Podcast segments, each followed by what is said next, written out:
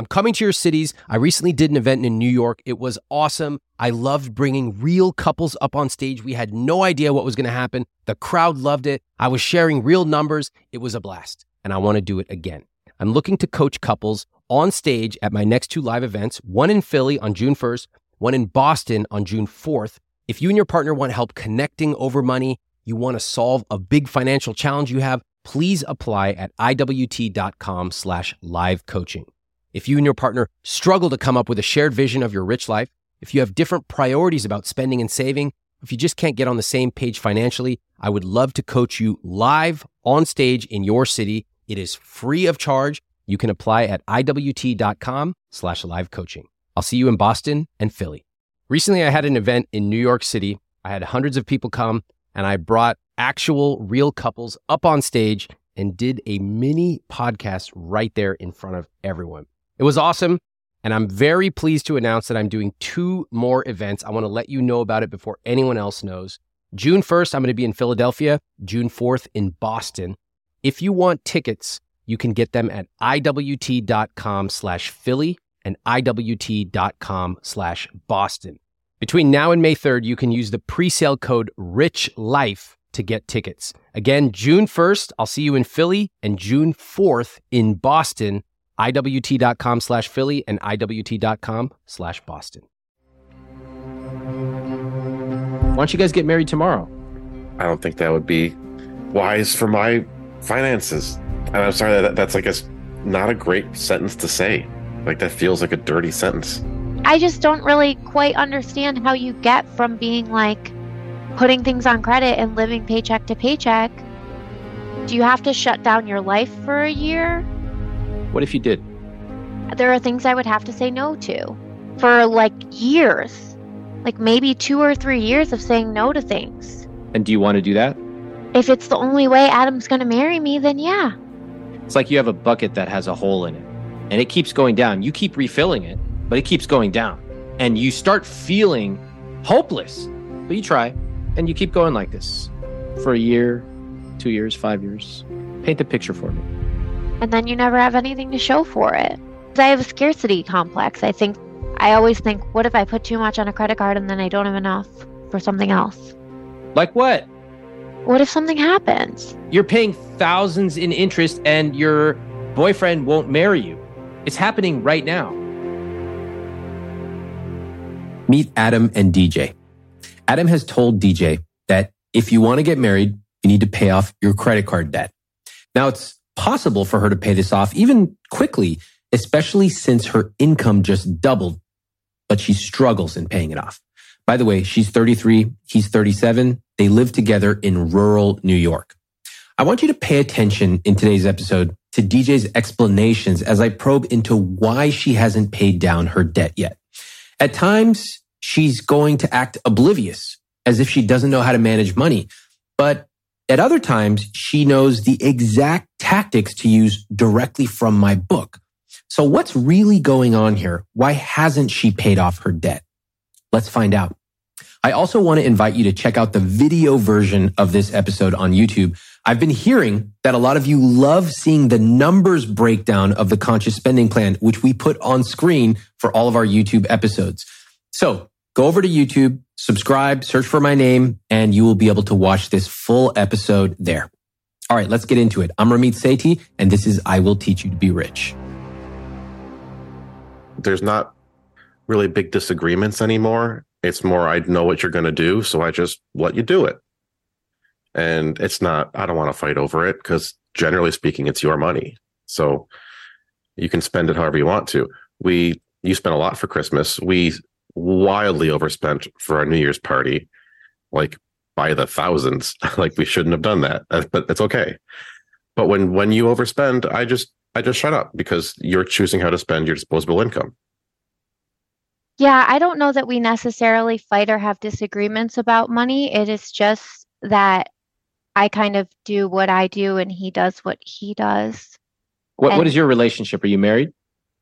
Adam has told me that we can't get married unless we have the money to do it. And part of that has to do with my credit card debt. How long have you had the debt? Probably my whole life. I would want a new outfit every weekend to go out. So I would go t- to the mall and Did buy a new outfit. Uh, Whose credit card was this, by the way? Was it yours? You got one when you went to college? Yep. Where'd you go to college? What area? New York. Oh, so what'd you get? A Chase card? No, I had like cards at stores like Oh, fuck. Express. Express. Yeah. Um, I had on. I. Express. BB. Um, I didn't have one of those. No, What I didn't have one of those. I had Express and Macy's.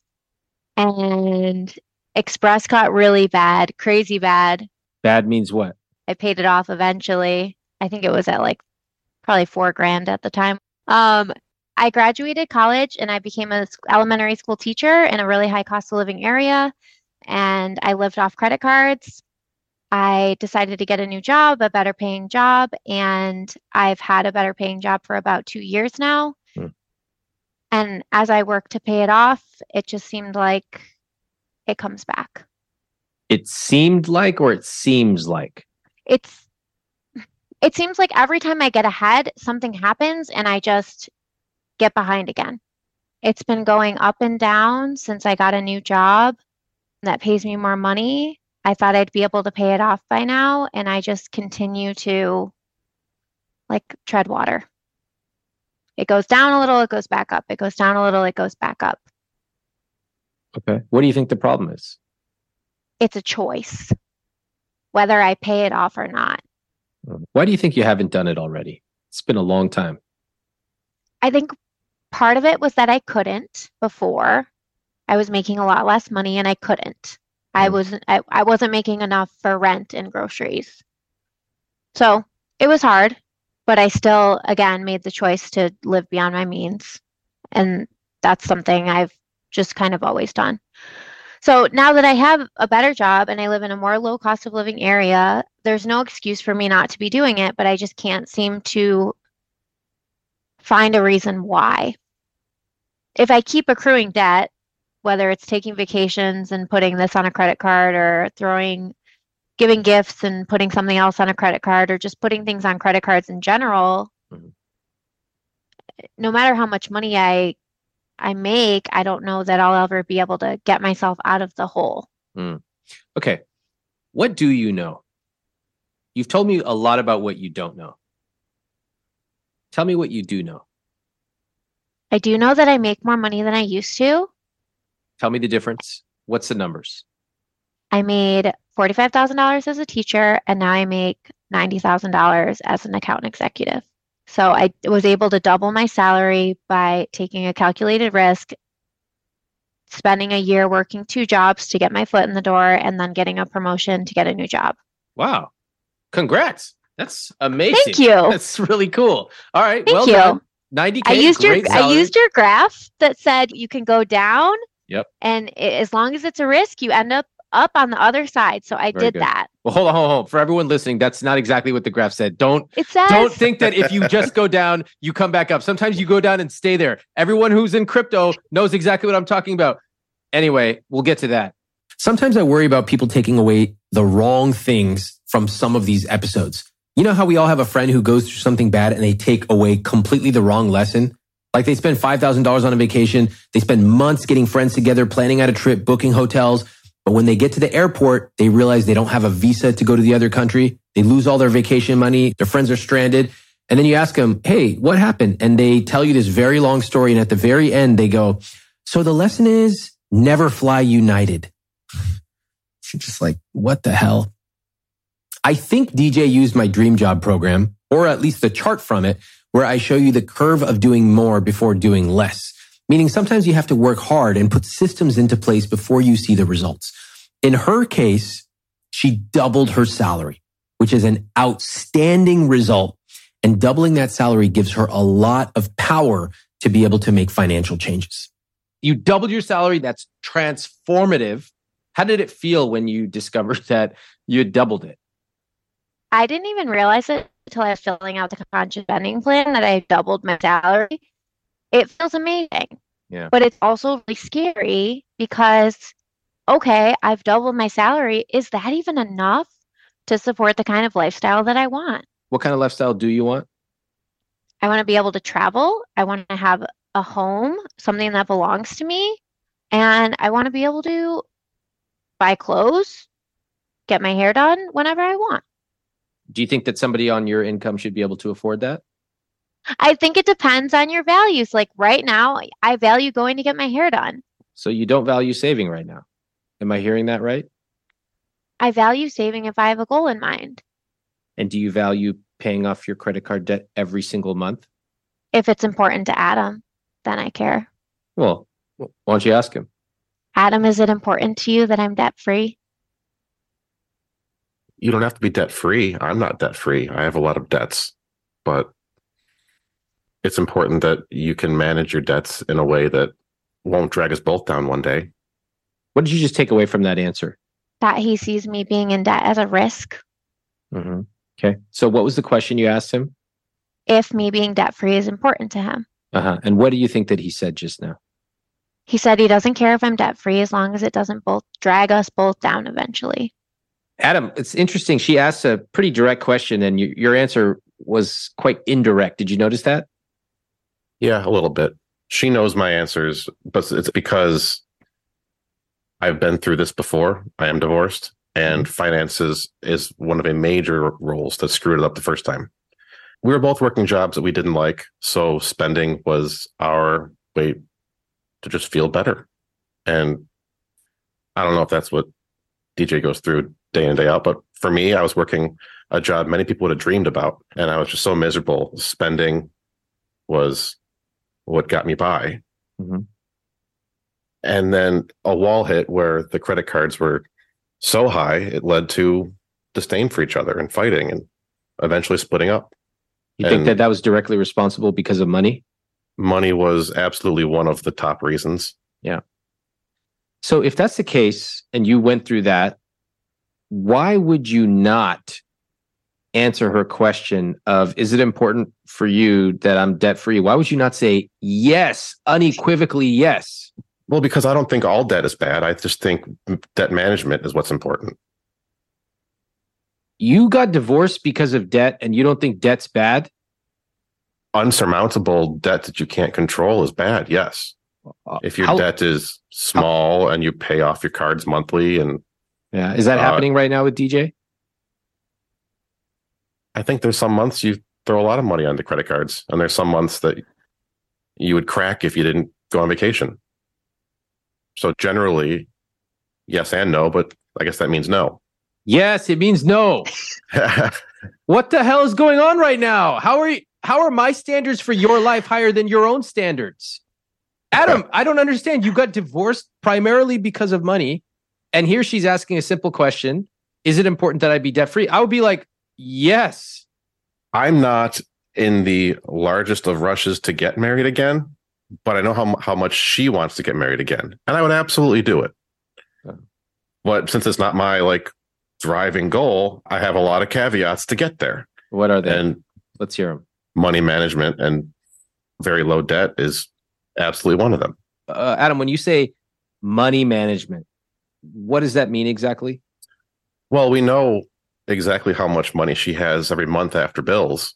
Mhm. And then the to me, money management is what do you do with the extra? Some months it goes entirely on the credit card, and then some months, if she didn't take a trip, she would have a breakdown. But then there's months she'd have a breakdown anyways because of the debt. So it's kind of lose lose. Wow, you guys really painted yourself in a nice little um, Isn't it a beautiful place? well, you both just are kind of like, I don't know, you do it. And then the other person goes, I don't know, you tell me what you want. And you both just circle each other like you're magnets just circling, you know, but you never actually touch. This reminds me of me in my middle school dance, just standing to the side, skinny little Ramit, circling, thinking of asking this girl to dance.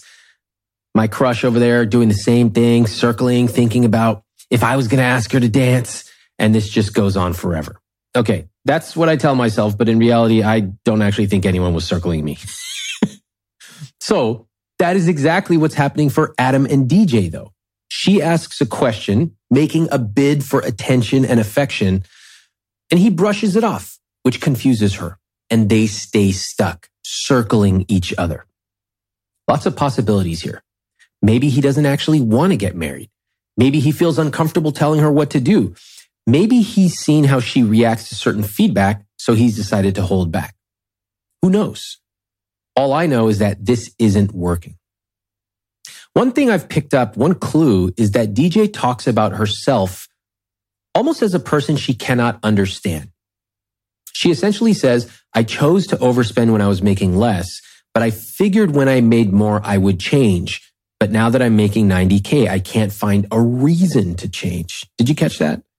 This is the classic idea that many of us have that we are rational robots. That if we somehow find ourselves in a new situation or we find a magical reason, we will suddenly change.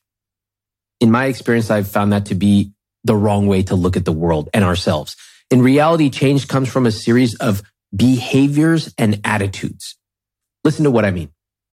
If you ever follow me on Instagram, sometimes you'll see me post about my behind the scenes travel experiences, coffee tours, salsa making classes in Mexico, all kinds of culinary stuff in India.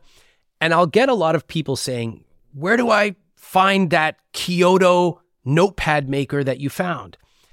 And one place you can find that is Viator. In fact, my wife and I used Viator to book a Segway tour where we took a tour of a new city and we had an amazing experience, something we never would have thought of doing on our own. They offer everything from simple tours to extreme adventures. And with over 300,000 bookable experiences in 190 countries, there's something for everybody. Plus, Viator's travel experiences have millions of real travel reviews, so you have the information you need to book the best travel activities for your trip. When you book a travel experience with Viator, there's always flexibility and support with free cancellation, payment options, and 24 7 service. Download the Viator app now and use code Viator10 for 10% off your first booking in the app. One app, over 300,000 travel experiences you'll remember. Do more with Viator. I have a friend of mine who's always cold. She told me she and her partner have totally different temperatures when they sleep. She goes to bed in a flannel pajama. She's got extra blankets. Her partner's running hot. So now she recently started testing the pod cover from 8 Sleep, one of our sponsors. Before she goes to sleep, she gets on the app, cranks up the heat, and when she gets into bed at night, it's already warm and waiting for her. The pod cover by 8 Sleep fits on your bed like a fitted sheet, and it collects information. It has sensors the pod then uses that information to understand what you need to get better sleep. You can set it to heat up or cool down before you get into bed. It also adjusts while you sleep. And you can set it to change temperatures to gently wake you up in the morning. Best part, there are two zones. So if you run hot and your partner runs cold, you can each set your side of the bed to exactly how you want it. Improve the way you sleep by using my link at 8sleep.com slash Ramit for $200 off plus free shipping on their high-tech Pod 3 cover. That's 8sleep.com slash Ramit, E-I-G-H-T, sleep.com slash Ramit, R-A-M-I-T, for a better, smarter sleep. Can I say something, DJ? Sure. You said that you want there to be less emotions, but your entire view on money is emotional. Is everybody's or is that just me? Everybody feels emotional towards money. Most of us were raised to think that emotions are weakness, especially men, and that they're often thought of to be frivolous. We all, even the people who deny they feel emotions towards money, we all feel it in one way or another. It might be the ability to go and get the nice sourdough bread from the grocery store or to be able to leave a little gift for your niece or to be able to get your hair done. You know, you might feel true joy getting your hair done. We all feel emotions about money. I do, you do, we all do. It is so fascinating to me that although almost everything you've talked about today is emotional, you believe that you need to become less emotional about money and create an Excel sheet instead. Do you find that interesting? So you think a non-emotional solution to an emotional problem is not going to work. Correct. We need an emotional solution to an emotional problem. Correct. And I don't even think you have even knocked on the door of what the real problem is. I think it's comfortable to say, I need an Excel sheet. Watch this. How many Excel sheets do you have? Lots. What a surprise. And has that worked? No. Wow, I'm shocked. Maybe if we get one more Excel sheet, Mhm. that'll solve it. What do you say? Maybe if it has different functions in it. Yeah, maybe. Well. I, listen, I don't know any of those functions. All right. I use the most basic shit on earth. My wife looks at my Excel. She goes, What the fuck did you do? I go, I don't know how to make this look good. Can you help me?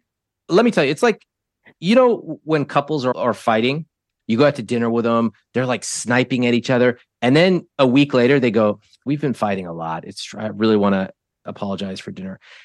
We've decided to buy a puppy. That's going to solve our problems Oof. and you're just like, what is wrong with you, you delusional weirdos?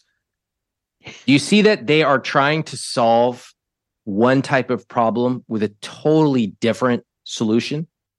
Right. That's what's going on here. Okay. All right. So stick with me on the emotions. Okay. Tell me how you were raised when it came to money. Were you the only daughter? No, I have an older sister and she's really good with money. Okay. How many other kids? That's it. Two of you. All right. Tell me how you were raised with money. My mom takes care of all the money. My dad would like pay my mom every week, and then my mom would take care of like all the bills and and everything. Did your dad work? Did your mom work? Yeah, they both worked. Middle class.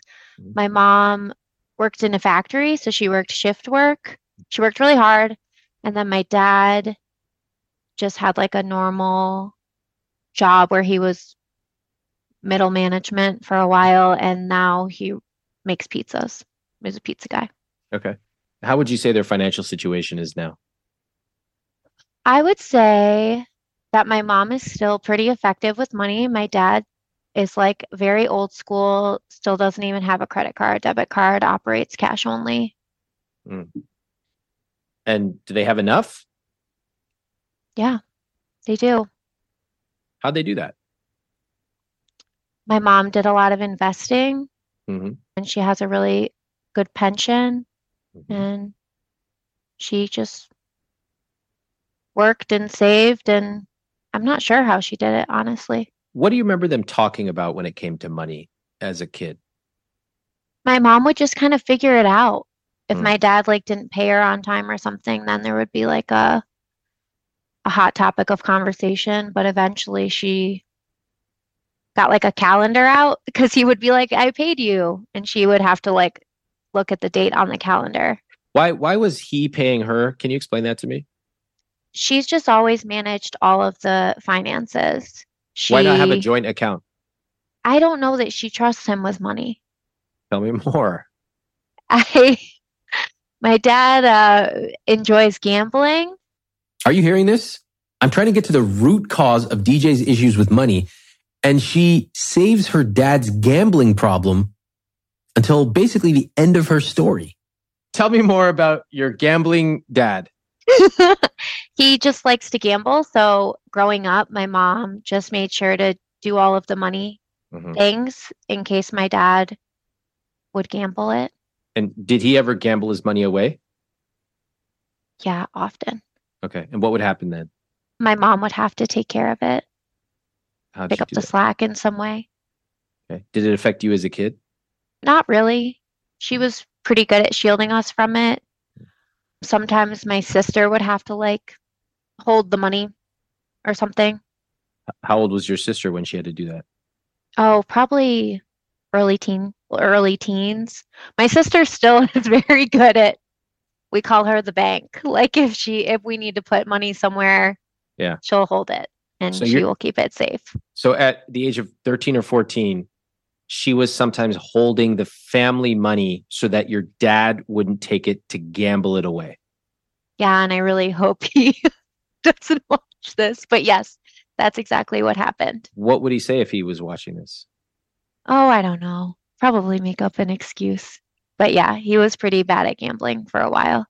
I think he's gotten better, but still probably frequently gambles, like scratching tickets, scratch off tickets and stuff. How many tickets a month?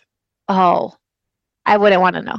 Like more than 10, more than 20? Oh yeah, probably like a couple a day. I often talk about money with my mom. Still, What does she say? she loves to talk about money. Like what? We, she just is very positive Mhm. and tries to figure it out with me. Does she help you in your financial situation?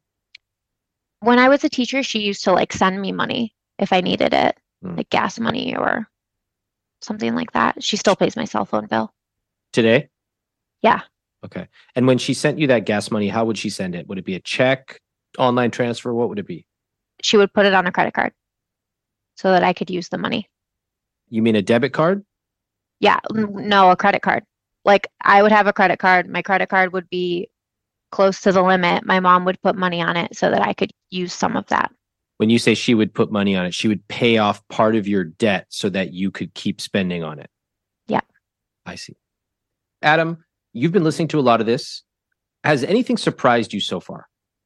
It kind of clicked for me when we were talking about how she was raised with money. I never thought about how you view money as a child can affect you later on.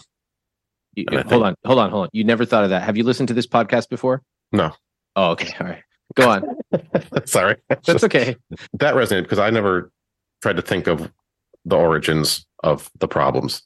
And if it's just that something like this was been instilled in her since the beginning, then I kind of feel like I get upset about this stuff sometimes. And it's not your fault if these are values instilled with you before you had a choice to make that choice about it.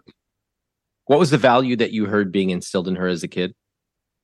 Oh, just from her father's point of view, being so loose with money. I, I knew he was a gambler, but I didn't look at it from that perspective before that if you watch someone be bad with money, you could pick up some of those habits. Okay, good. That's a good realization.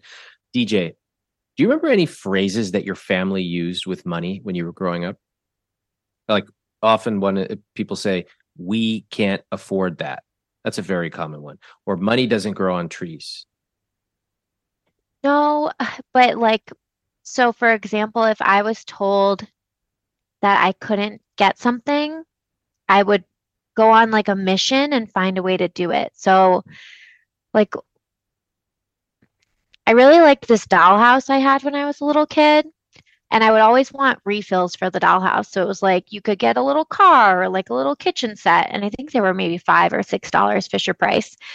And my mom would say, like, no, we can't, we don't have any money for a refill. And I would go around the house and I would dig up change beh- under couch cushions, like in drawers, and I would collect the money and I'd be like, here's my little Ziploc bag of coins, let's go to the store.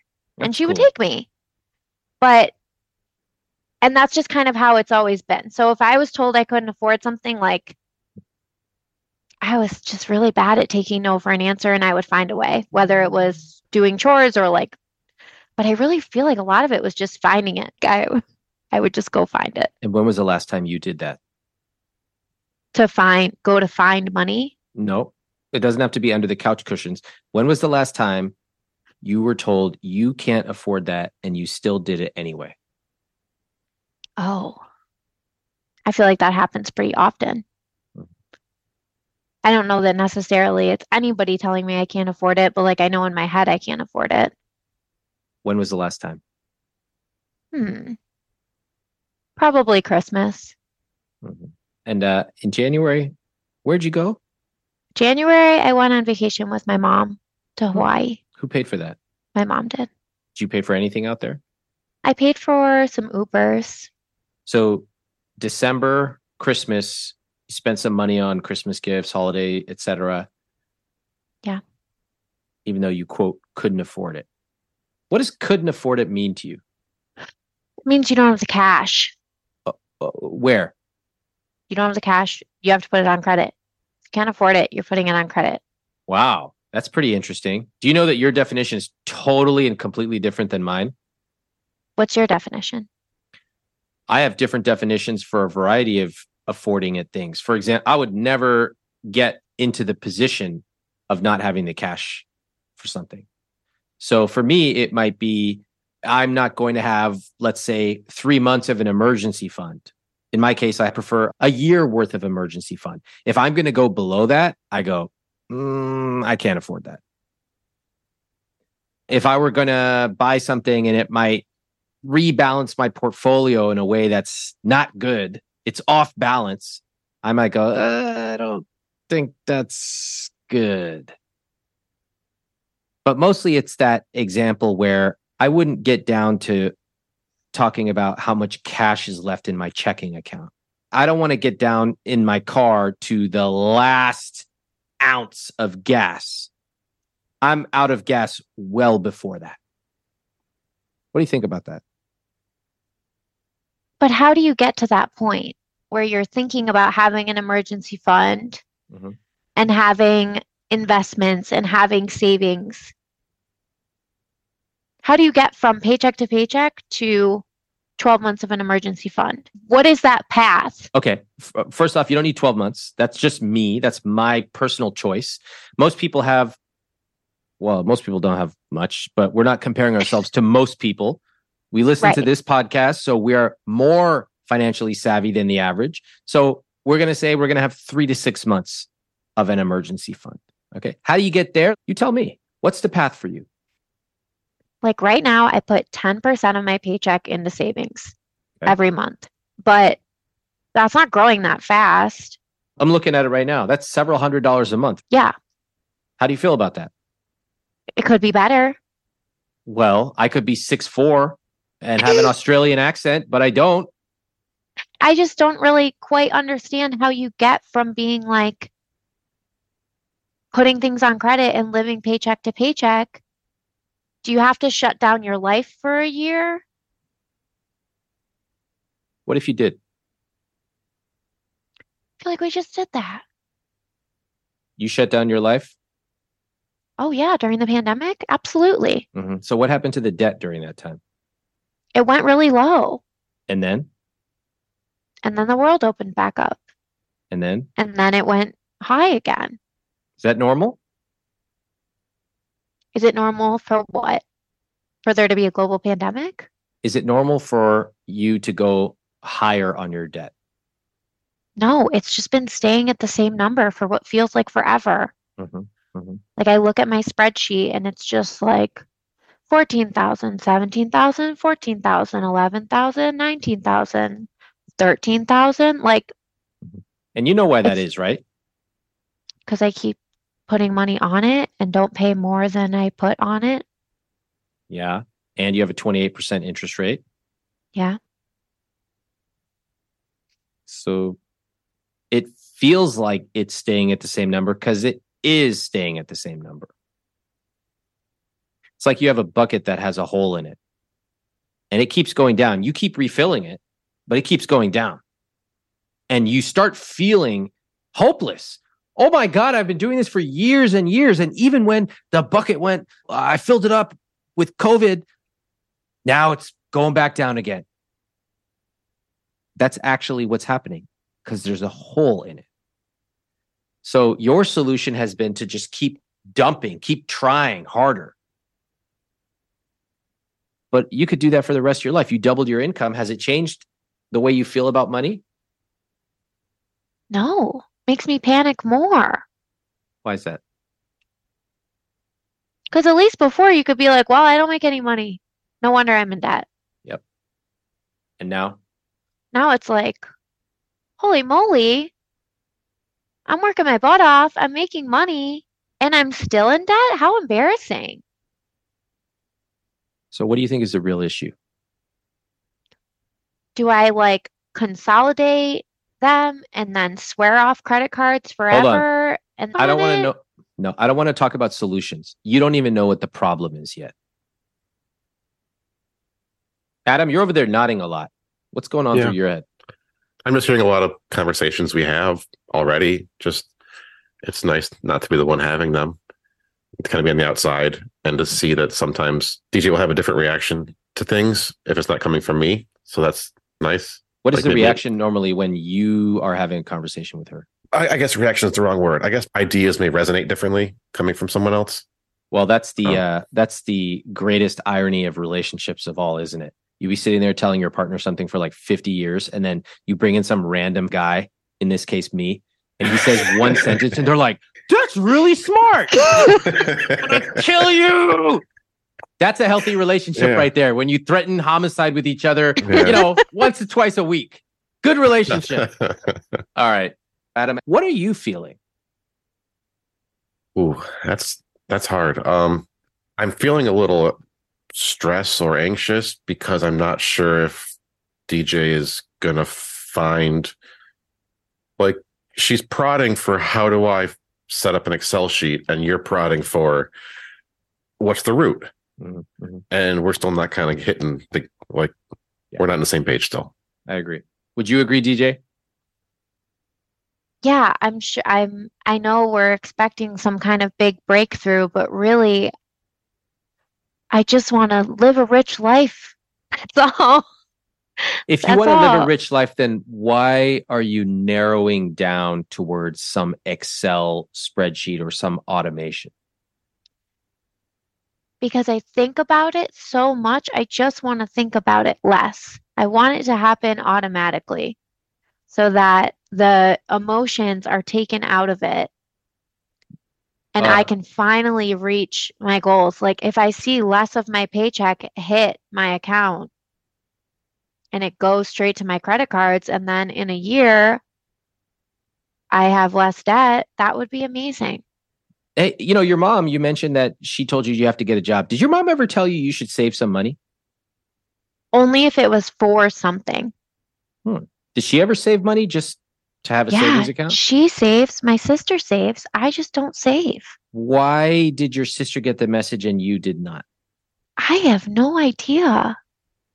I really don't know. She You're- was just always like good with money. Good So she what? got the label, good at saving, didn't spend. That's good. That's good. Okay, look at me. Am I good with money or bad with money? You are excellent with money. Yeah, I am. I'm fucking good. Do I spend? Yeah, but only because you know you have your savings here and your investments here and everything here. Yeah. So then you spend, Yeah. but you spend on the things that you value too. You don't spend on stupid stuff. I agree. Everything about that is correct. Do I spend a lot on the things I love? yeah. Yeah, I do. How can I be good with money, but also spend a lot? Well, you've made your money work for you in ways that you can have enough to do both. I agree. And do I worry about money a lot? No, No. because it's automated, but it's Yeah. not an Excel sheet. It Oh. doesn't matter if it's an Excel sheet or not. It doesn't matter. I do have an Excel sheet. I have a couple of different documents, but I like to keep it as simple as possible. Sometimes I have a plain text document just to write down a few things. That's it. It's very simple. So I think that's interesting. It's a bit of a redefinition. You said that your sister is good with money because she doesn't spend a lot. Well, she does spend a lot though on things that she cares about. Like she'll go to K-pop concerts and spend thousands of dollars on tickets to go see BTS, Okay. but it's because she has it accounted for, I'm sure. Okay. I'm sure she's not going into debt buying P- K- K-pop concert tickets, but Are I would. good? Are you good with money? No, Why? because I don't take into account the things I need to save for before I spend. Okay. Why? because I live in the right now. And also because I didn't make very much money for a long time, so it was impossible to even do anything. That's not true. So I just threw all the threw it all out the window. I don't think that's true. And I think that's a story you tell yourself. Okay. I think it's really important to really dig into that. Were there other teachers around you making similar incomes? Yeah, and one just paid off all her debt Wow, that's shocking. by getting a new job, hmm Kind of like you. kind of like me. Hmm. Yeah. What's and she just paid off all her debt. I'm I don't know what she did after she finished teaching to get her to that point, but I'm really proud of her. Well, how she got there is not the important part. She changed jobs, presumably made a little bit more money, and paid off all her debt. You make a lot more money than you used to. You haven't paid your debt off. In fact, it feels stuck. What's the difference? Yeah. Well, I feel like last year was kind of like a learning curve. How do I operate while making more money? And how I operated was poorly. I didn't do the right things with my money. I took a lot of vacations. We went How- a lot of places last year. When was the last time you said no to something because of money? I say no to people often because of money. I get invited to go places a lot and I say no. What do you say? Work is really busy this month. I have to stay home. I have to work. Or I have too many things coming up next month. This month I can't go anywhere. Do you face a hundred plus decisions every week when it comes to your money?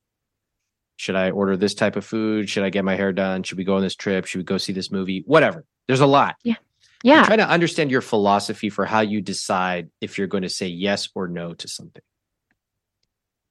Does it sound easy and does it make sense? Hmm. And does it make me and or the people I love happy? Okay. Anything about the money in there? Yeah, if it's extra if it's an exorbitant amount of money, I will say no. What's exorbitant? I would say if the flights seem unaffordable, like if the flights are more than $350 round trip, I think that's too much. Mhm. And if the hotel is more than $300 a night, that's too much. Okay. Interesting question. Were those numbers the same when you made 45,000 versus now? Yeah, Yeah, I thought so. What does that tell you? that I have rules about money that have nothing to do with how much money I'm taking in or going out. That's correct. They're more like this. It's like you lick your finger and put it up in the air and say like, uh, which way? What's the vibe today? And a lot of times those vibes are created when you're 21, 22, 23. Right. The decisions you're making are highly uncorrelated to how much money you actually have. And the reason for that is that you don't actually think about this money as real. It actually does not affect you in any real way. If you have $14,000 in credit card debt or 6,000, did it actually change your lifestyle at all? Right now, no, it doesn't. It's not like when I was like in my 20s and I had to like go pick up an extra shift or like overcharge my credit card because I couldn't put gas in my car. Like this doesn't, I will be able to afford. If there was a disaster tomorrow, I have availability to buy myself groceries and I will be okay. Okay, let me ask that question again because I I'm glad No, you it just, does not affect my life in any real way, Okay. whether so, I have this debt or not. so that's why. That's why you behave the way you do with money. Because you've had no consequences. There's no action. Y- You're basically subsidized against having any real consequences. To put it another way, what do you care? If you have $5,000, $15,000 or $25,000 of credit card debt, you don't feel it whatsoever. But it's not right. It's not the right thing. It's not. It's not something to be proud of, though. There it is. DJ is a believer. She believes that everything will eventually be fine. She lives for today and she faces no real consequences. She's developed these very simple views of money. Like she says, spending money is bad. But when I dig in, it becomes clear there's a lot more nuance. And when I point out to her that she's faced no real consequences, her response is, but it's not right. That sounds true. It may be true, but it's not a powerful enough reason to actually change your day to day behavior. Keep in mind that DJ read my book 10 years ago.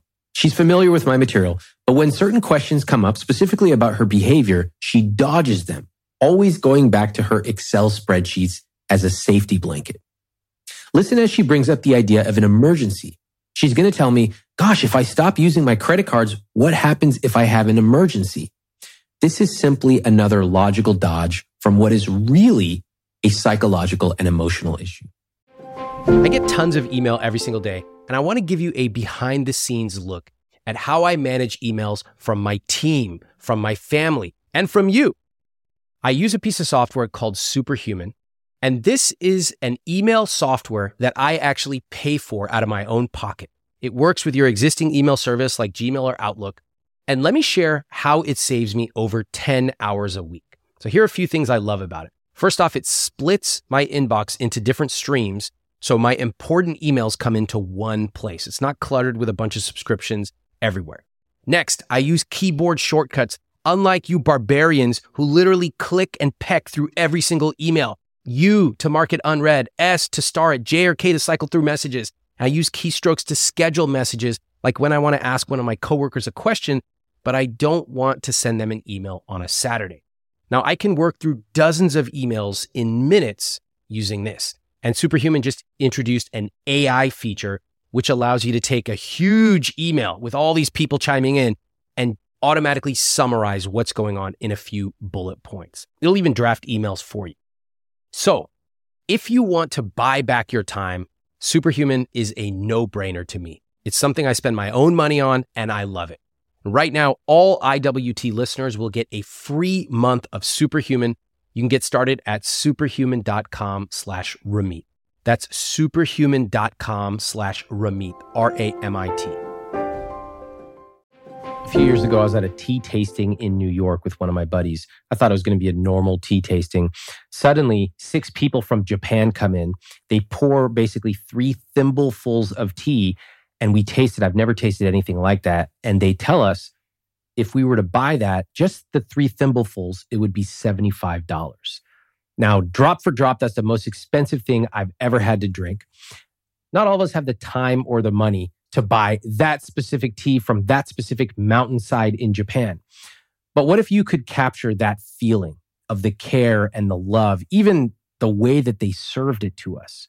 What if you could bring that to your home every morning? Well, I want to introduce you to one of our newest sponsors, Pique Tea. What makes Pique Tea special is that the tea is cold extracted using only wild harvested leaves from 250 year old tea leaves. That makes the tea rich in minerals and other beneficial compounds. Now, the greatest part is that Pique tea is zero prep. There's no tea bag that you have to steep for the perfect amount of time. Pique dissolves in cold or hot water in seconds. It's already pre measured, it's perfectly brewed, and it's perfect to take if you travel.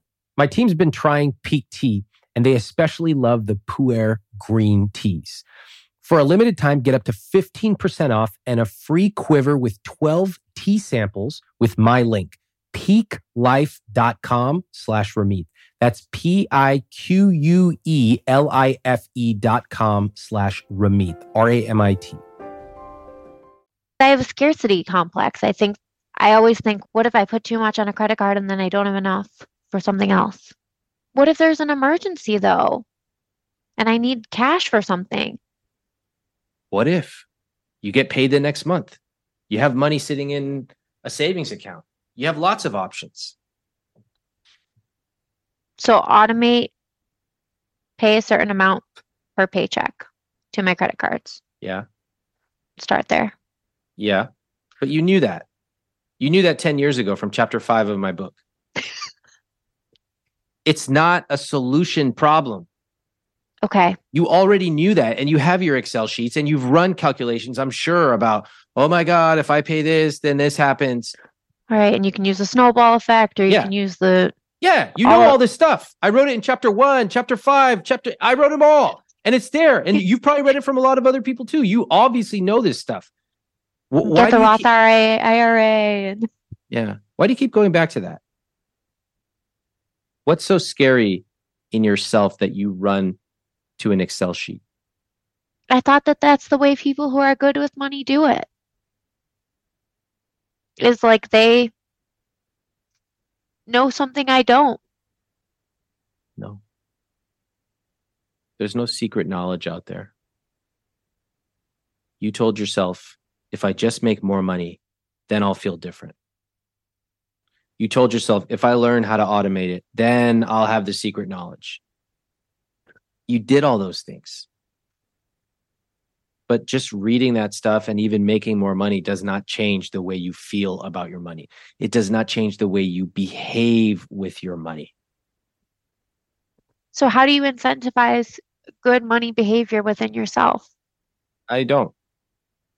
How do you create good money habits? How would you create it for your daughter? So I have to make myself a sticker chart? You came on this show for me to levy consequences on you, a guy who doesn't even know you. And you think it's crazy to put up a sticker chart for yourself? I don't care how ridiculous it is. Somebody wants to take a, a bite of a tomato every time they overspend on something because they want to feel bad. Fine. Has somebody done that? No, they don't. No. Well, they've done some weird ass stuff. They put their credit card in a freezer and they oh, go, oh, I've yeah, done I that. yeah, that's what people who are not good with money do. Look, if it works, sometimes we got to start by training ourselves with some technique. I used to do this thing where I would put my gym clothes right by my bed because Yeah. if I didn't, I wouldn't go to the gym. That was a very childlike thing, but it helped me. Now it's become much more of a habit, so I don't need to do that. Fine, it works. But we got to go deeper than that. We can't live a rich life based on gimmicks. Okay. Who needs to create consequences for you? Myself. Yeah. Adam, is it your place to create consequences? I don't think so. Okay. What do you think, Um, DJ? No, that could lead to resentment. It has to be something I want to do for myself. Okay. So, I mean, I would probably, I do, I am a people pleaser though. So maybe if you did I would probably, it might have good results. I'm not sure. you, that's interesting. I was going to go down the route of asking if you're a people pleaser, but then you told me that you routinely say no to people when it comes to money. Oh, I'm definitely a people pleaser. How does that affect? How does that affect your money? I'm sure it affects my money in a myriad of ways, but it's more that I would be willing to help someone else, But not for yourself. but not for myself. Why? I don't know. Is it emotional when you deal with your own money issues? Yeah, Uh-huh. incredibly. Uh-huh. So you just avoid it and you go to the Excel sheet. Even though deep down you admit that will never change anything. You've already got a ton of Excel sheets, does nothing for you. You try to steer the conversation there. What do you think hearing all of this? It's never going to change unless I do something about it. I agree. So What I'll else? just keep treading water and spinning in the same circles unless I do something about it. I agree. And that's sad. Is it? Kinda. You never expressed being sad about being stuck in this position, not once on this call. So far, the only reason DJ has given herself to change a lifetime of money habits is that, quote, not having enough money would be sad. That's not really a vivid reason to change. It's not really specific. And this is why I spend so much time talking about your rich life, down to the restaurant that you want to eat at. Because you need to have a vivid, specific reason to change. Otherwise, you can go on the way you've been going for the next 25 years. I also want to talk about the specific consequences. For example, what will your son or daughter say when they hear their parents fighting about money? What will it feel like to have to go to the same places 20 years from now and to have never been able to try something new? DJ has never gotten that specific with herself. She's instead tried to delegate this uncomfortable work to Adam, who, by the way, rejects the responsibility, or she's tried to delegate it to her Excel spreadsheets. And as I say, in situations like this, the problem and the solution is you. So really, what what do you want to change in the next five, ten years? It doesn't sound like much. You wish hypothetically you were not in debt. Okay. You don't really understand how you can control that because you try sometimes, you put some money, but then it seems to come back up. Okay. There's no real why. And what was that thing Adam said? Adam, you came on here. What was your uh, message to DJ about money? Gosh, I don't remember what I said. The thing about marriage? Oh, sure. Why Why don't you guys get married tomorrow?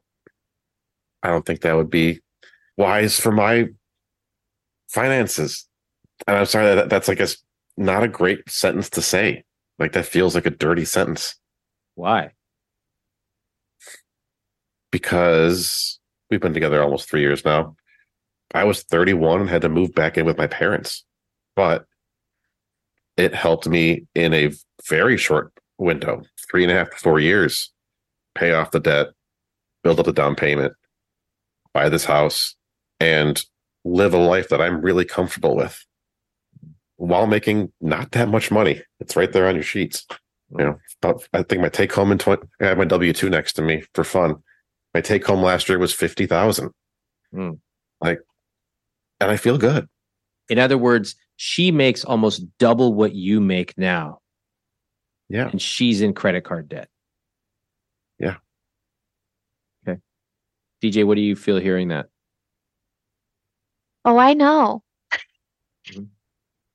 Know I make more money than him. It is a new, it is a recent development. I haven't always made more money than him. And when we met, I didn't have a job at all. It's embarrassing that I still have credit card debt when I make the money that I do. Mhm. And I know it's something that's important to him that I get a handle on. And he's given me the space and the opportunity to pay it off, and I haven't. It's not important to you, is it? No, because like you said, there's no consequences. Yeah. The consequence is that I just stay stuck in, in where I'm at. But you don't care That's about that because you like where you're at. Yeah. If I had to stay stuck where I am, let me put it this way I'm happy, but I'm not satisfied. I love where I live. I love the car I drive. I love the trips we take. I love them, but I also dream bigger. I dream of a bigger trip. I dream of taking more friends. I took a bunch of friends on my 40th birthday. I want to do it for my 45th. I dream of being more generous. I dream of all these things, but it's not going to be a dream. I'm going to make it happen. That's how I feel about money. And I am utterly puzzled that you don't seem to have any agency around your money. I guess I feel the same. I do dream of more things, of bigger things. I just thought that when I got a new job and when I doubled my salary, that it would feel like I arrived somewhere. And it just all feels the same. It because your behavior is exactly the same. You're paying thousands in interest and your boyfriend won't marry you. So now finally we can dive into their CSP and start planning for the future. Here's a quick summary. They have $6,000 in assets in their vehicles, $100,000 in investments, including their 401ks, $6,000 in savings, and the full debt, once we include their mortgage and student loans, is $185,000. In terms of income, she nets 5,000 a month. That's after tax. And he nets 3,000 a month. Okay, here's the scenario. You go to In N Out, you get the meal. The whole thing costs $7. Next month you go, same meal, same food, same taste, 14 bucks. Go, what the hell? Then the next time 3 weeks later it's 20 bucks, then 50 bucks, then $475. You go, what planet am I on right now? That's what it's like to pay a percentage of your portfolio to a financial advisor. That 1% fee that so many of your parents are paying and don't even know it sounds like just a little bit, but it's 1% of your portfolio compounded every single year. If you're looking for a financial advisor, there's a better way. It's called a flat fee. Let me tell you how it works.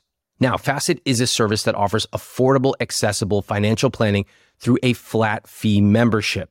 With a fee based advisor like Facet, your fee remains the same as your investments grow. So you make more and you keep more. Facet is giving my listeners an exclusive offer. They're going to waive that $250 enrollment fee for new annual members, and they'll give you $500 into your brokerage account when you invest $5,000 in the first 90 days. If you are looking for a financial advisor, you want to get a second set of eyes on your finances, I would recommend facet.com slash Ramit. Again, facet.com slash Ramit. Sponsored by Facet. Facet Wealth Inc. Facet is an SEC registered investment advisor headquartered in Baltimore, Maryland. This is not an offer to sell securities or investment, financial, legal, or tax advice. Past performance is not a guarantee of future performance. Terms and conditions apply. I was watching this masterclass with director Ron Howard, and he was talking about how he has a checklist for his movies. He's asking himself, are the characters interesting? Are they reactive or proactive? Is it a page turner? And the funny thing is, we do something similar for this very show. This podcast, we have our own checklist. Do we have great guests? Is there a great story? Does it have a beginning, middle, and the end with stakes? And if you think about it, we are learning a lot from people like Ron Howard. Imagine if you could apply the lessons from the world's greatest instructors Ron Howard, the creator of French Laundry, Chris Voss, Negotiation, and you could apply it to your own life. How much would it cost? Probably cost thousands of dollars just to take a one on one class if you could even get it. But with a masterclass annual membership, it's $10 a month. You get unlimited access to one on one classes with over 180 masterclass instructors, like how to negotiate a raise with Chris Voss or how to manage your relationships with Esther Perel. You also, of course, get Thomas Keller from the famous French Laundry. And this holiday season, if you give one annual membership, you will get one free at masterclass.com slash Ramit. Right now, you can get two memberships for the price of one at masterclass.com slash Ramit, masterclass.com slash Ramit. Offer terms apply. So what do you want to do? Pay off my credit card debt. How much do you owe? Fifteen thousand. Mm-hmm. How long would it take you to pay it off? I don't know. How do you not I know? guess You know what a snowball is. You've calculated all these other things, but you don't know how long it would take you to pay off your debt. yeah, I guess I've never actually done that math of how quick I could pay it off Hmm, if yeah. I And why is that? You've done all this other math. Why is that? I don't know. I don't know why I haven't actually done that. Get curious, Um, please, for the love of God, about yourself. Because I don't care. Because I don't care. I haven't done the math because I don't care. Okay. Well, if you don't care, then that's pretty much. Well, like, well, at least I care a little bit. I care enough to seek this out. I care enough to try. Like, I'm trying to find a way that it will convince myself to care. I want to take you behind the scenes of what just happened there because I thought it was very interesting. I didn't just lose my temper. I intentionally raised my voice to shake DJ out of her automatic responses. She has a lot of automatic responses. She automatically tries to redirect our conversations to the spreadsheet. She automatically says, I don't know when I ask her about her own behavior. And my job isn't to simply sit here and accept these responses. I'm not a transcriptionist. It's my job to push her, sometimes uncomfortably, to realize what's really going on here. So that's what I did. And when I finally pushed her, she said, I don't care. So I saw it and I said, okay, fine. If you don't care, that's pretty much it. And she immediately recognized what she had said and she started backtracking. I find these conversational dynamics absolutely fascinating. They happen in a split second. And if you really watch, you can see the dynamics that are coming up often from these invisible scripts from childhood. So now that she is backtracking, this is where I soften up and give her a chance to connect the dots. Let's watch. you came on this call, which takes a huge amount of courage. Huge. You're here talking about stuff that nobody would talk about. Okay. And I respect that. You filled out an application. You went through a lot of screening. I respect that. To show up here, show up on time, show up with all your numbers done, that says something. You couldn't have gone through that if you did not care.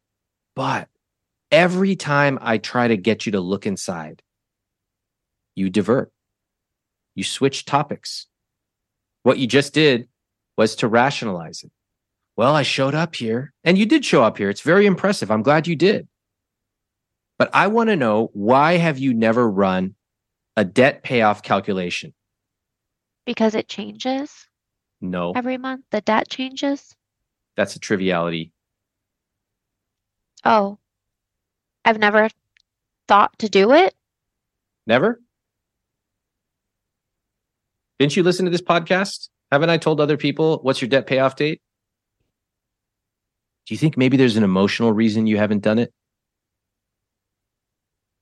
Maybe. What would it be? Probably. What might it be? Maybe like I'm afraid to fail. Yeah. Did you know before this call how much you owed? Yes.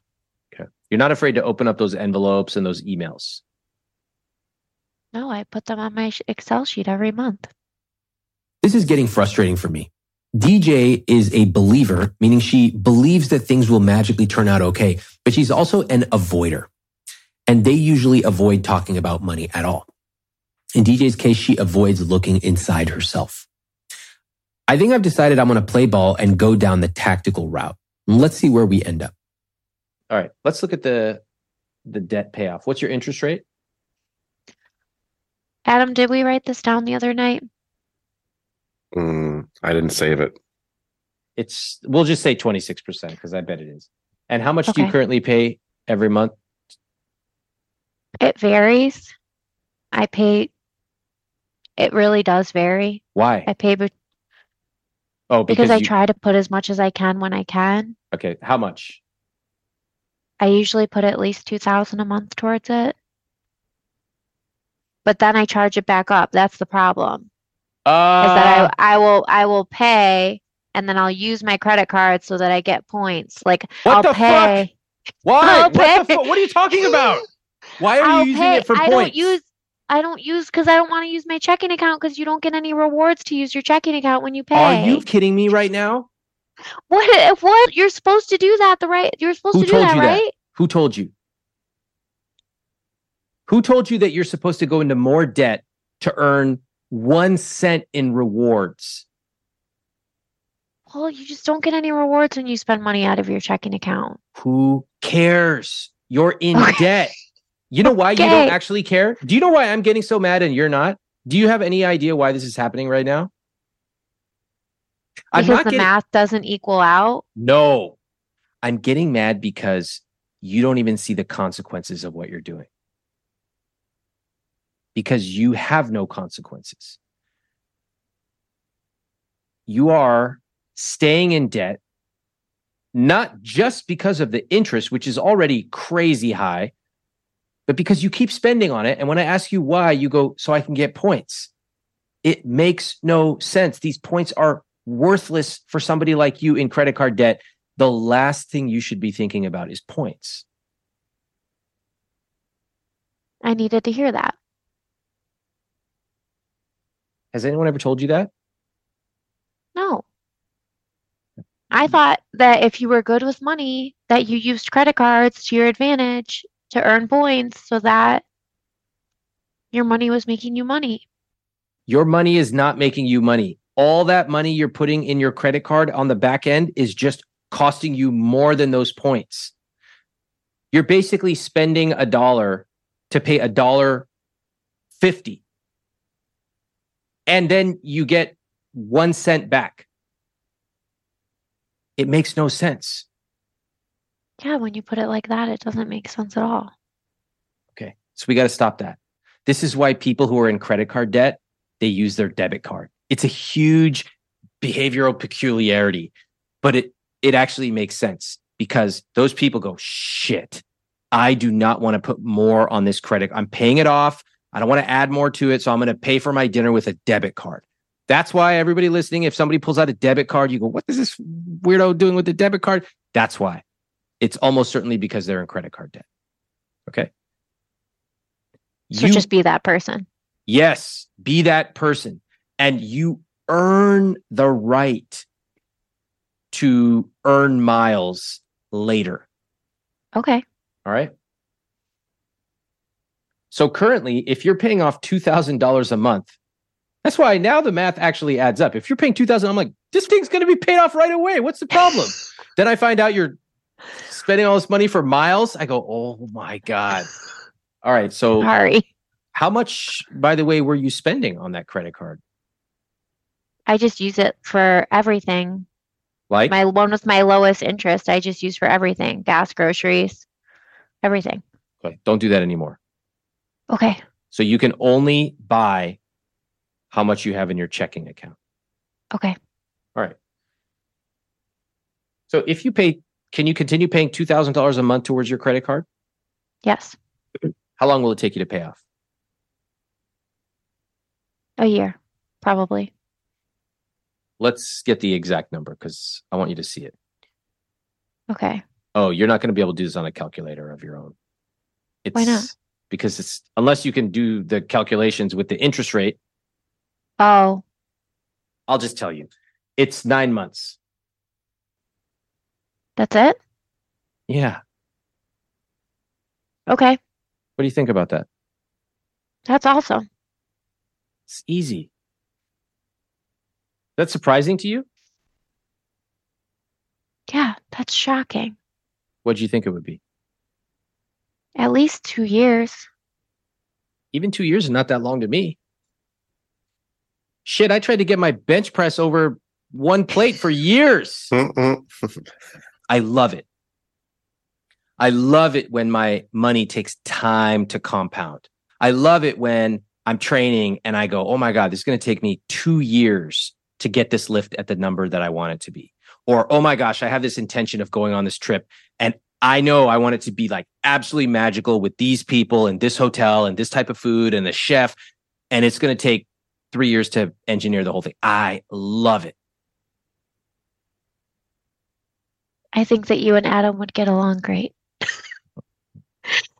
Yeah, you, You just both- described our New Year's party. With we spent nine months planning for one night, and we spent almost two grand on because it was the thing we were doing that year, the biggest thing we could do for other people we loved. Wow. And did you like that, Adam?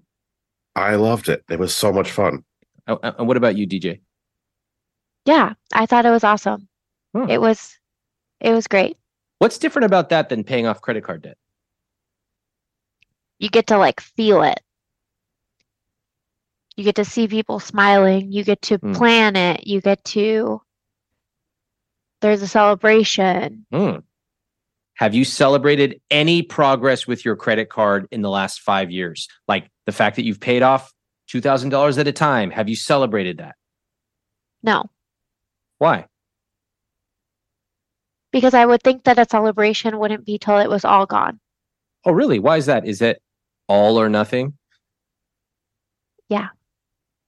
Doesn't seem like a healthy way to live. I got to wait until I pay off X before I can start doing Y. I got to wait until I accomplish this big thing in my life until I can go on to the next thing. I mean, even Adam said you don't have to be debt free in order to get married. I don't really think about the future that much, but Adam is really good about planning for the future and planning for retirement. And Mhm. I just feel like it's something that society tells you should be a priority. You should think about what's going to happen to you when you can't work anymore. What is something that society tells you that you should do that you just haven't gotten around to? Like, very common answer is flossing. Well, society tells women to have kids, society tells women to get married, society tells women all types of things. Well, But- you're here because buy part you want to get married, and you told me you want to buy a house too. So you want to. yeah, those are two things that I haven't gotten around to doing yet. okay. And you haven't yet really tapped into saving for retirement. Will you one day? I put money into my 401k, but I'm sure there's better ways to do it. Mm-hmm. I- Mhm. Do you get the point of what I'm trying to say to you right now? No. you haven't gotten around to some things and you you feel fine about it. Uh, I haven't gotten married yet. I probably will one day. I haven't had kids yet. I may one day. I haven't really prioritized retirement. You think it's possible you'll do it someday? Probably Okay. as it gets closer, but it, it's better to start sooner rather than later. Who says? Math, compounding interest. Fuck, that is a good answer. Now that is a good answer. Damn, I did not expect that. I have nothing to say to that. No, no. okay, you got me on that one. Okay, now this financial knowledge is really starting to come to the surface. DJ has said she doesn't know why this keeps happening. She can't keep track of her spending, but suddenly she drops a casual comment on compound interest. She's pulling material from my book, which is called I Will Teach You to Be Rich. And if you read that book on Amazon or any bookstore or from the library, you will have a better understanding of money than 98% of people in this country. I would highly encourage you to do it. But of course, reading is not enough. You've got to apply it. So at this point, I opened up their conscious spending plan and I quickly noticed how little money they are putting towards their investments. And I also noticed that DJ continued to dodge my questions. All right. Investments are 5% of net. Why? Nobody knows. I, yeah, I don't know. Why Okay. is it so low? Okay, well, I, I think I know the answer for you. Why are you not investing anything, even though you make basically ninety thousand dollars a year? Um, I'm not investing anything because I don't know where to begin. First of all, What's in I chapter don't. three and seven of my book? oh yes, I should get a Roth IRA and then I should be in like index funds or something like that. Something Uh, that's stable. yes, that's exactly correct. Wait, what what is this thing where you play dumb? I don't get it. I'm just because I'm not positive about all of those facts, but I think they sound right. Are you looking for me to come in here and berate you and tell you that you really need to take this seriously? Well, if that's what you think will work, First off, I'm not going to get you to change. Only you can get you to change. And I think you wanted to come talk to me today because you wanted me to do some magical psychological mumbo jumbo, or you wanted me to berate you, or you wanted me to do something to make you actually feel what you quote know to be true. Is that accurate? yeah. Yeah. Like, wouldn't this call have gone a lot easier for you if I just came in here and told you all the things you're doing wrong? And I was like, that's wrong. That's bad. I can't believe you did that. And this is what you need to do. Wouldn't that have gone a lot easier for you today? I think that would have reinforced things that I already think Which is what? that I'm not doing the right things with my money. Mhm. I'm not going to play ball with that because what you're trying to do by doing that is trying to delegate responsibility to somebody else. And I'm not going to take it on. I'm not going to catch the ball that you're trying to throw to me. Yeah. Are you good with money or bad with money? I'm bad with money. Okay. Are you smart with money or are you unintelligent with money? I'm frivolous with money, Oh, frivolous. Wow. Yeah. Okay. Okay. I think. Okay. Are you smart? Yes. Yeah, I think you are too. So I'm very puzzled with this sort of innocent dough. I don't know what to do. I don't know what to invest. I go, you fucking know. And then you go, oh yeah, Roth IRA, index funds, fully diversified, even mm-hmm. target date fund. I go, what the? So why? Why not just come out and say that? Because I wasn't positive and I've never done it. So what do you get out of playing like you don't know the answer? I wasn't actually sure. It's okay. You don't have to be sure. I'm here. I can help. But what do you get out of that? Out of saying, I don't know. Reassurance. From who? Somebody who might know more than me. Okay.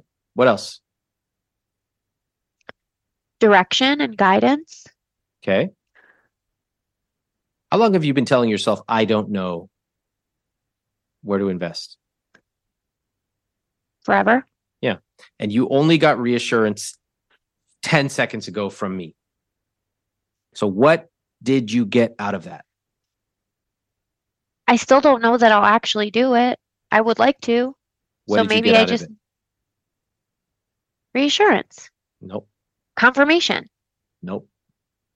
Why'd you do it? You, you've been telling yourself, I don't know, for 10 years, even after reading it in a book. What did you get out of that? Nothing. You got something out of it. Otherwise, you would have done something else. Hey, I have this gaping problem in my life. The roof has ca- it looks like it's going to cave in. There's some watermarks on the roof. I don't know what to do. I don't know. I don't know. How long has this been going on for? Oh, it's uh, it's getting worse and worse. Uh, you know, it's maybe eight years, forever. I don't know. What am I getting out of that? Sympathy? That's one. Let me keep going with this. I don't know. Do you know what I should do? I mean, it looks pretty bad. No. What else? I'm delegating the responsibility to somebody else. I'm giving myself an excuse not to take action because I, I don't know. know. Is that true Okay. for you and money? I'm sure. Yes. I have multiple Excel sheets. I know what all these different techniques for paying off debt is, but I don't know. And therefore, I cannot make a plan to pay off debt. I know what a Roth IRA is. I know what an index fund is. I read your book 10 years ago, but I don't know. And therefore, I'm investing zero, zero, zero dollars every single month, even though I make $90,000 a year. I don't know. What do you think? That makes a lot of sense. Because when you delegate responsibility, if someone else doesn't solve the problem for you, then it's no longer your fault and you absolve yourself of any guilt re- revolving around it. Bingo. Do that in any other parts of life? Oh, yeah, probably all the time. I also am like, I don't know how to clean my room. I don't know where Oh, to put yeah, my you go. clothes. Yeah, that's a great. That's a great I don't one. know how to fix it. My room is just a disaster. I don't know. When's the first time you remember doing that? Feeling like the mountain was so overwhelming that I just didn't solve it, or saying, No. I don't know. Using I don't know as a strategy. I'm sure I was young. Mm-hmm. I can't think of the first time, Mm-hmm. but and as you kept doing that, as you got a little older, what happened?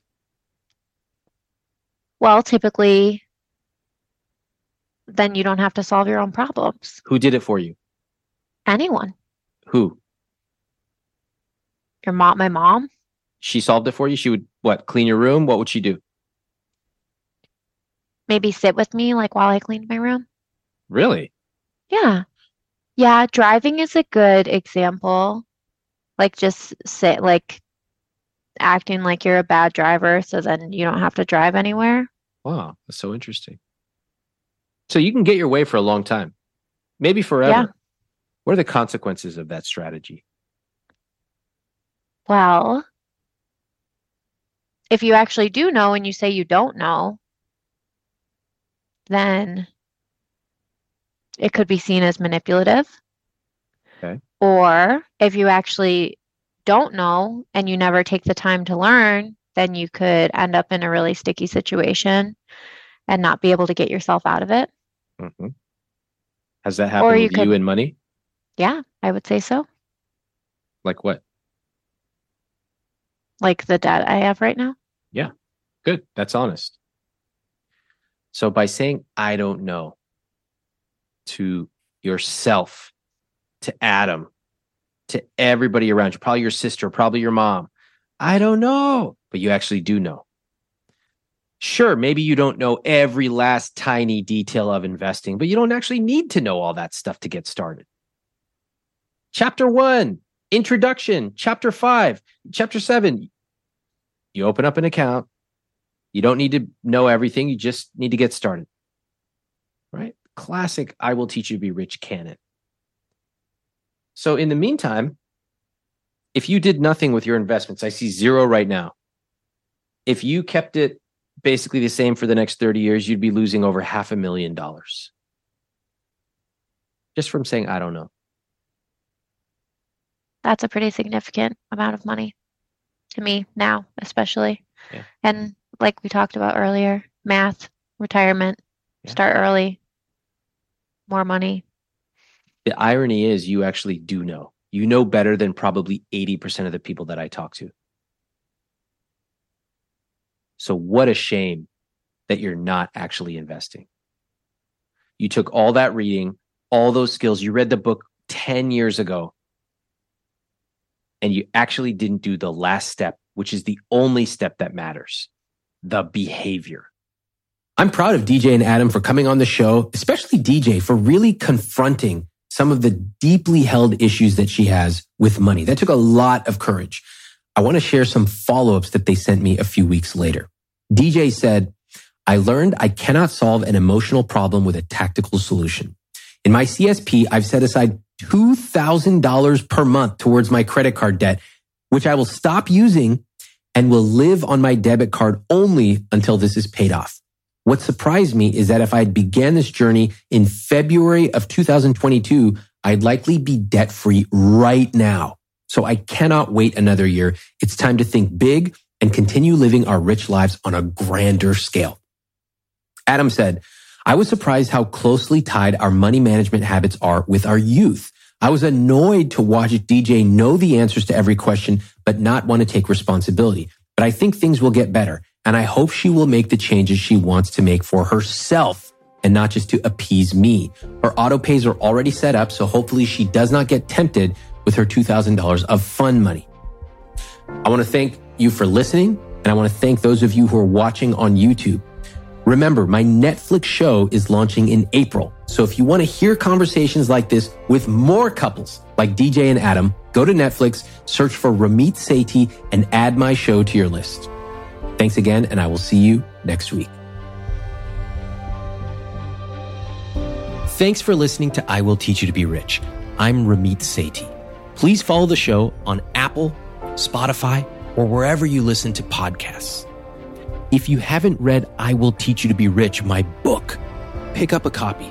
You can get it at any bookstore or any library, and it will show you the specific tactics for how to build the I Will Teach You to Be Rich system into your personal finances.